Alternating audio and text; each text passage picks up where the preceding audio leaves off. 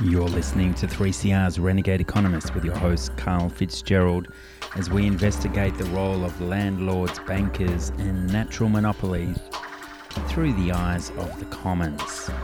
Our birthrights, our birthrights.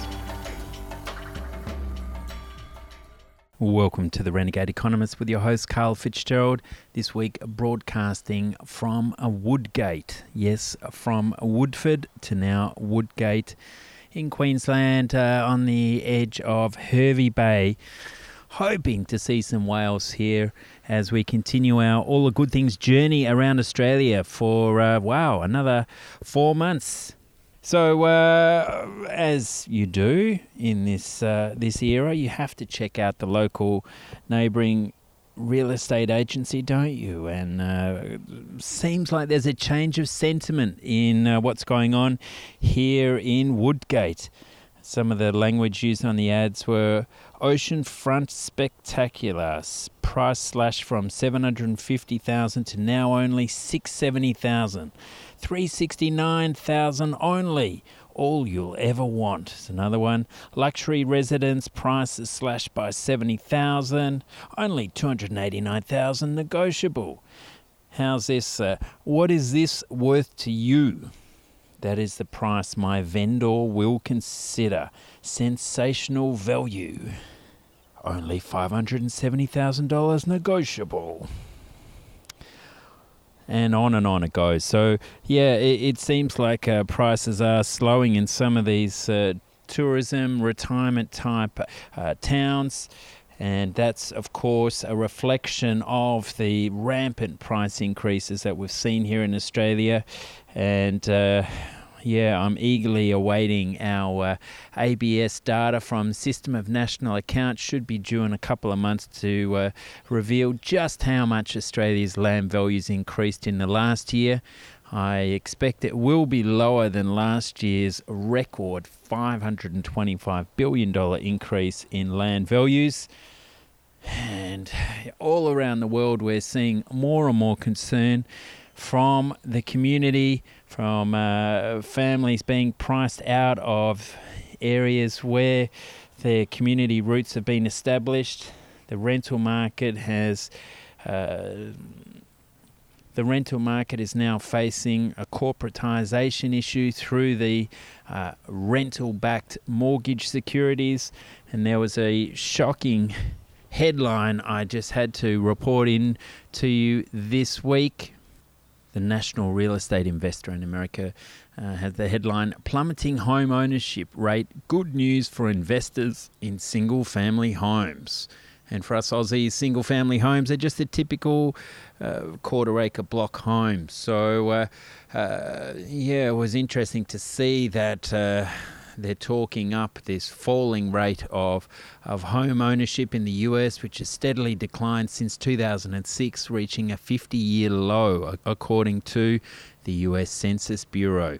With that, they're expecting that it will be good times for real estate investors as uh, this era of ever increasing part time work forces more and more people into the rental market it's almost impossible to get a mortgage when you have part-time work. This casualised workforce approach uh, is is shredding the social fabric of our communities, and that's why dealing with the land story, dealing with the resultant housing affordability quagmire is uh, one of the core tenets of what we talk about here on the Renegade Economist. And so I'm going to play a couple of clips to you today, just highlighting some of the, the different approaches that are going on. Uh, you remember uh, there's been quite a number of shows from uh, based around California where I visited a few times, and they have a new uh, policy they're trying to push forward called a housing affordability impact fee. Let's listen to a couple of clips coming out of Oakland, California.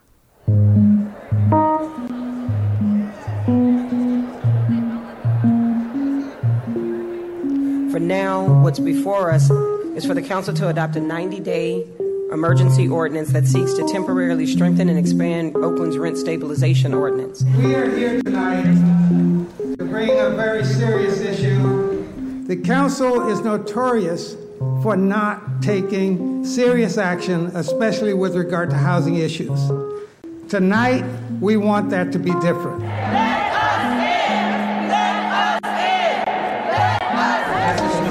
I think it's really wonderful that we have so many people here tonight. That we have six overflow rooms.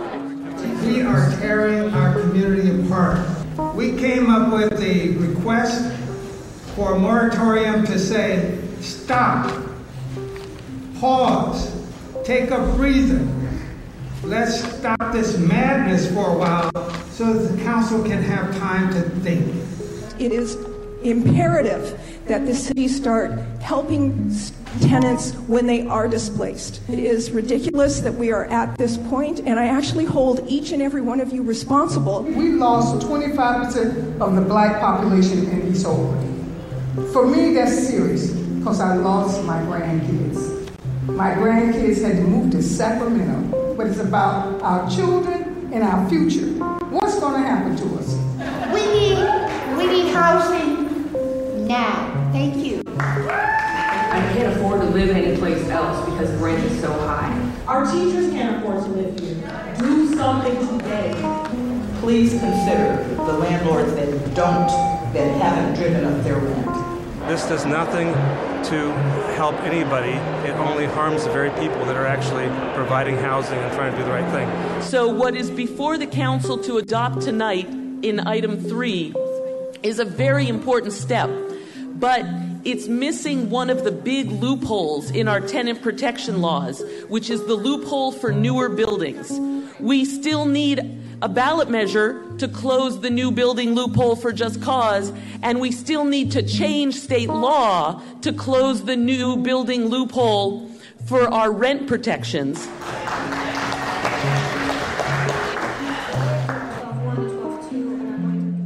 You can buy a home. Rent in Oakland jumped 40% from August 2014 to March 2016. That's a surge higher than any other major U.S. city. My grandchildren will no longer be able to afford to live here in Oakland. And I know I'm only one of many families that have been broken up because of displacement. We've been urging, we've been pleading for y'all to do something about it. Nothing's being done.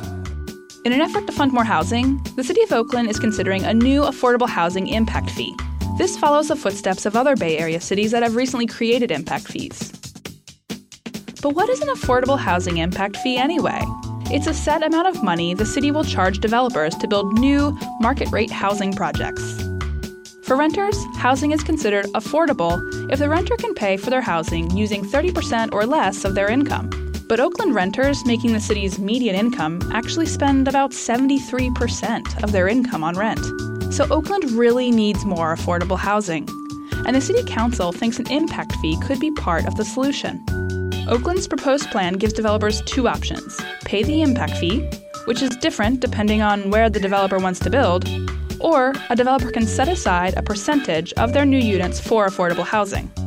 If all goes according to plan, the impact fee will go into effect September 1st of this year. The city estimates the impact fee could pay for 600 new affordable units over 10 years, which would only make a small impact on the demand for new affordable housing. So, in reality, the new impact fee is just the first step to fixing the affordable housing crisis. That clip talking about the housing affordability impact fee will only deliver 600 homes over a decade. That is nothing in Oakland. It's minuscule, as they admit at the end of the video. What's really needed is broad based land tax reform.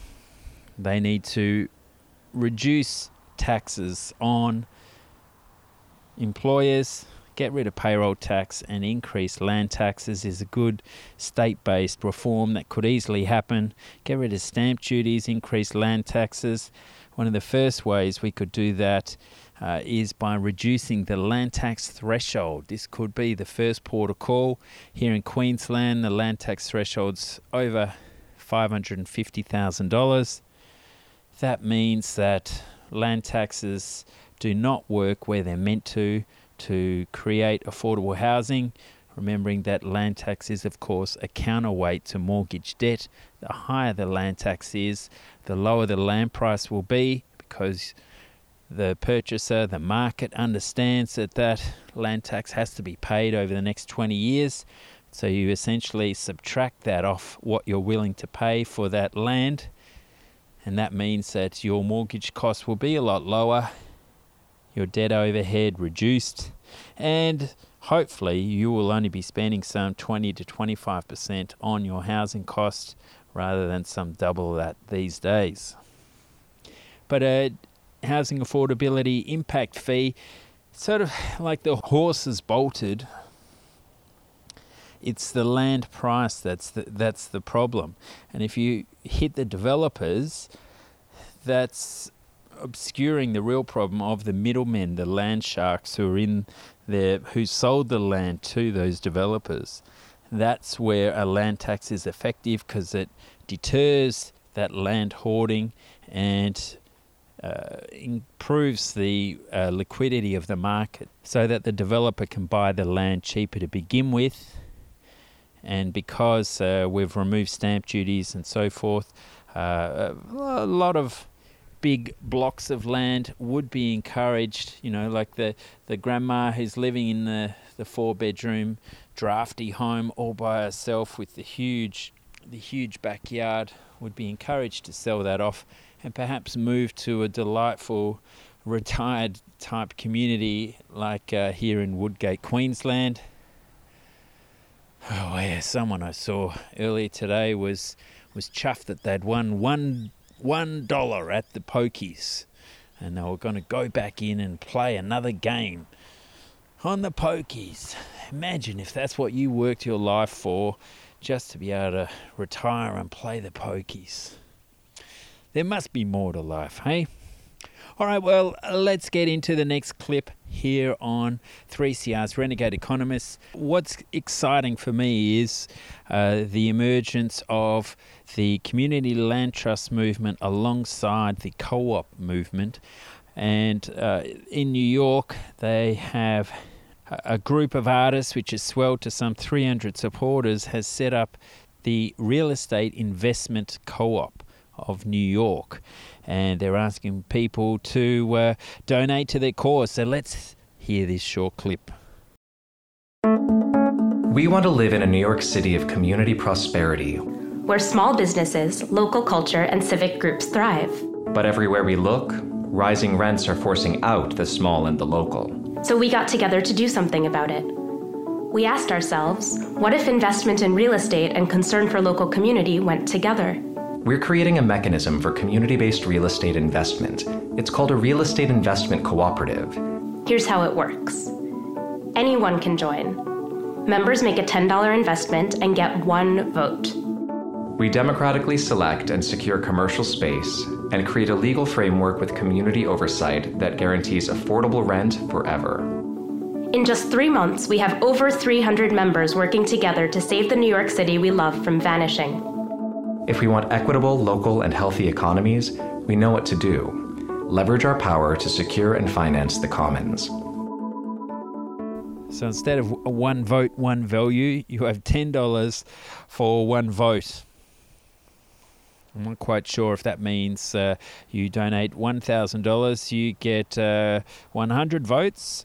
I'm not sure how democratic that will be, but uh, uh, it's great that people are getting together and realizing they can work towards the big challenge of creating housing that is perpetually affordable. We can only do that if there is some sort of location fee, a land tax there to tax it away. People have been trying different uh, strategies for hundreds of years, but it always comes back to this age old system of collecting the ground rent, of ensuring that those who have the apartment overlooking Central Park in New York would pay a bit more than someone who lived out in the outskirts of Brooklyn or beyond. So, from what's happening in New York, let's slide over to the UK and hear about the momentum in the UK where since 2008 over 150 community land trusts have been established. It's quite something. Uh, and this video puts together four or five community land trusts and some of the highlights behind it. Have a listen to what is their number one challenge. The housing crisis. There's not enough, it's too expensive, and often poor quality. But community led housing can offer great value, even in urban areas where demand is highest and land at a premium. It's about a grassroots led development which engages with many members of the community, local government, local business to find a permanent solution to housing crisis. To me, it means that it's the community themselves who have had the idea and the initiative and the passion to seek a way of providing housing for themselves that they, that they can afford and that is sort of tailor made for them. It's the sort of thing that they want to live in. For us, it's about the community taking control of a large piece of land in Tottenham. And if we don't get control of it, then it's going to be a developer who builds houses that the developer wants for profit. And what we want to do is build housing that is for local people, where local people have a real say in it. I see it as an opportunity to kind of take back control of design quality and enable communities to kind of manage the design process themselves.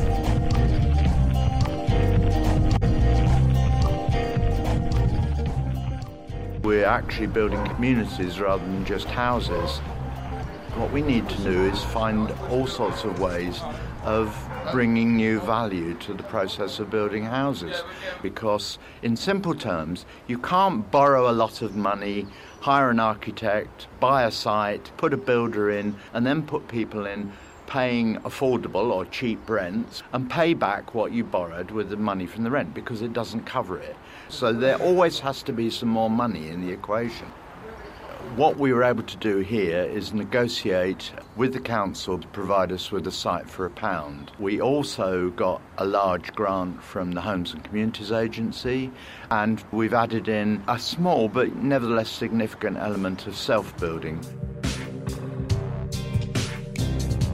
The current project is uh, the Church Grove site, which is a piece of land in Lewisham, which the council's transferring to the Community Land Trust for a pound, and on which we're hoping to build 33 affordable homes.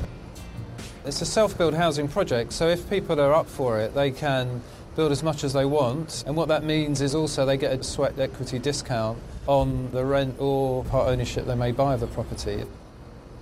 The advantage of individuals of being part of RUSS is that they get an affordable home.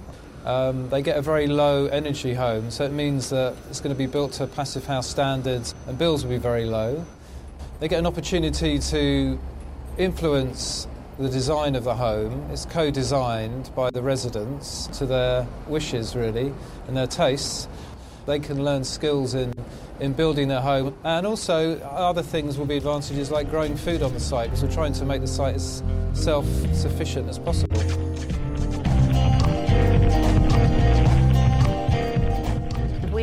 Building a sustainable neighbourhood.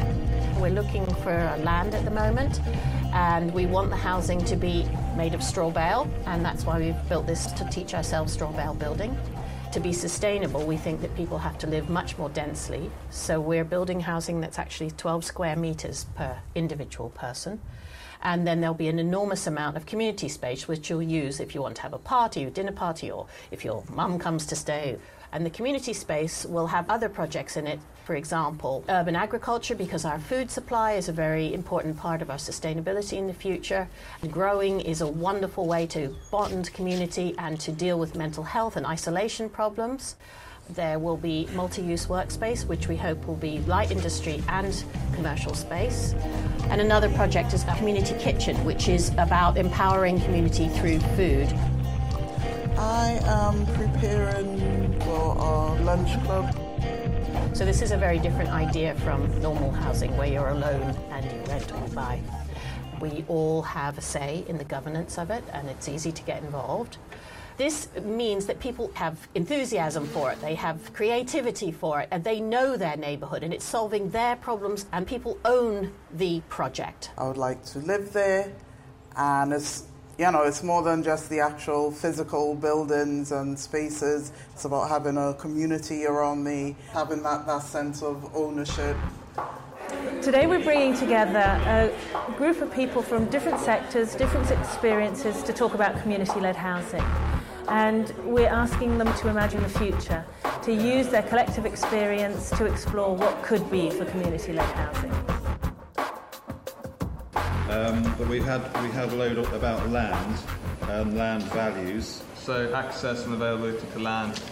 Power, and it being the main barrier. So governance, legislation, policy, politics, foreign ownership of London.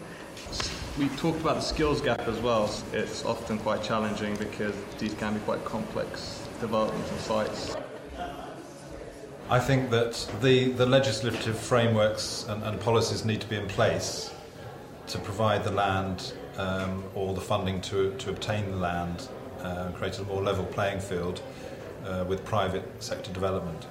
It would be better to have more government support, and that support should come from local authorities and also from central government. I think it needs to be written into the policy, not just as a single line but it has to be the spaces, the funding, and the timescale to allow the community to, to settle, and also the policymakers to settle into the idea of that particular community and really cater for them. It's the commitment from pe- people who own the resources to, to trust us um, and believe in what we're doing. How can we better attract in other forms of funders into the sector? How can we leverage in money from other sources that can help boost the sector and help bolster it as well? I'd like to see something that enables a much greater level of participation and that hopefully would show a demand that would get a response from funders, policymakers and would oil the wheels and make the whole thing become easier and less reliant on volunteers giving up a huge proportion of their time which um, makes it much harder to scale up for people to be inspired to try something, they have to know what the impact is and they have to know what's in it for them. So they need to be able to see the benefits that other people have experienced by going through the same process, and there's some support out there to help them deliver it. Just raising awareness, um, helping communities and authorities understand the role that community led housing can have in improving the housing quality. We need to rekindle that spark that people can actually do it themselves.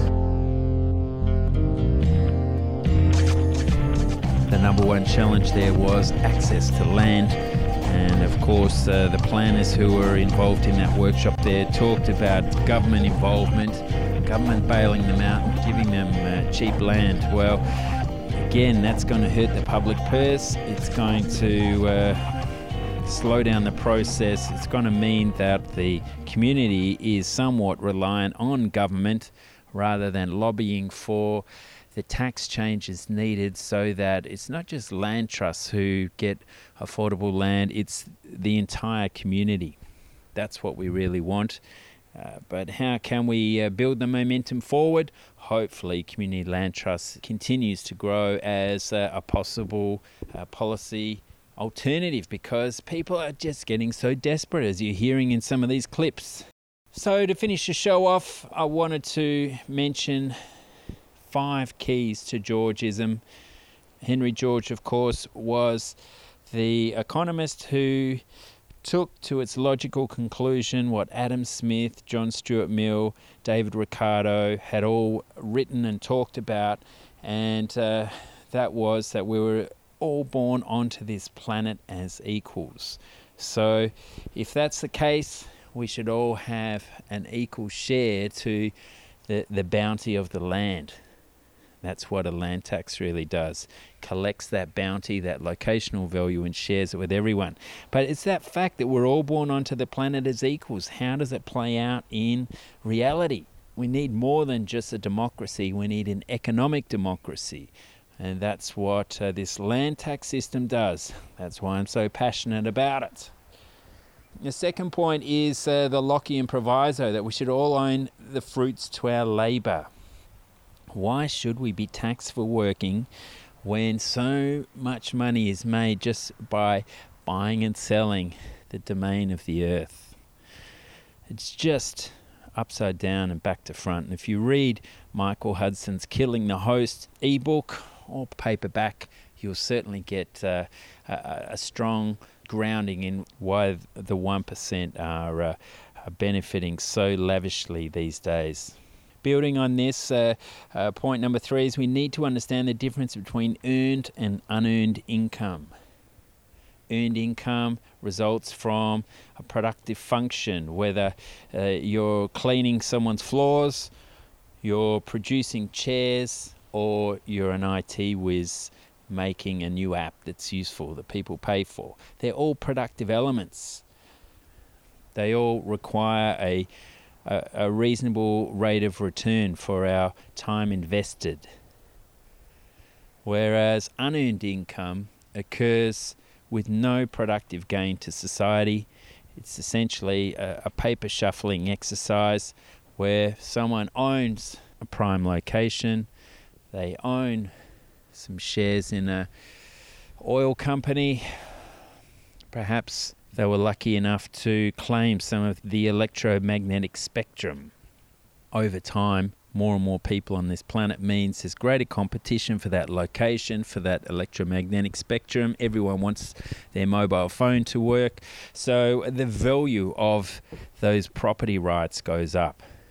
And that's where we really must focus our attention because without a tax system that creates equality between those who own and those who don't.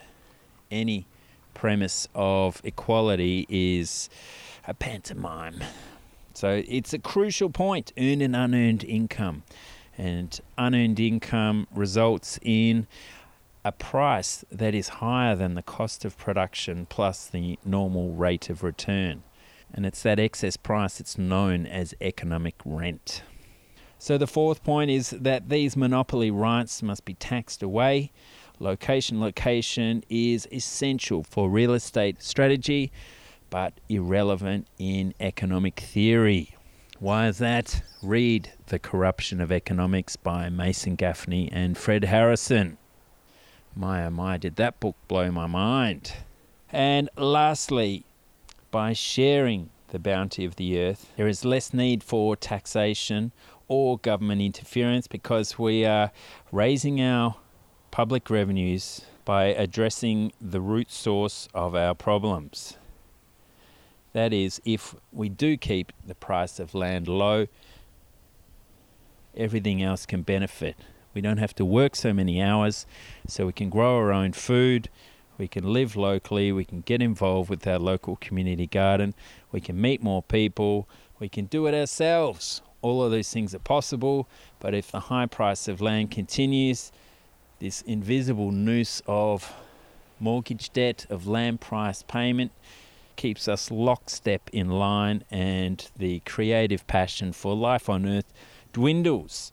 So, by doing this, we can essentially slow down to the rhythm of nature and yeah, get in the flow of uh, of of more sensible economic growth rates. So much of it is driven by these debts, these compound interests that are based on high land prices. So maybe I missed a key element of Georgism there, but uh, for me, that's a broad brush approach to the, the central tenets of this age old philosophy that can be found through uh, indigenous culture in the Javanese, through to pagan times, there's always been an understanding of sharing the bounty of the earth so that we can all prosper fairly. My name's Carl Fitzgerald. Thanks for your support. Thanks for sharing this with your networks. Get in touch via renegades at earthsharing.org.au if you've got a question. I'd love to hear from you.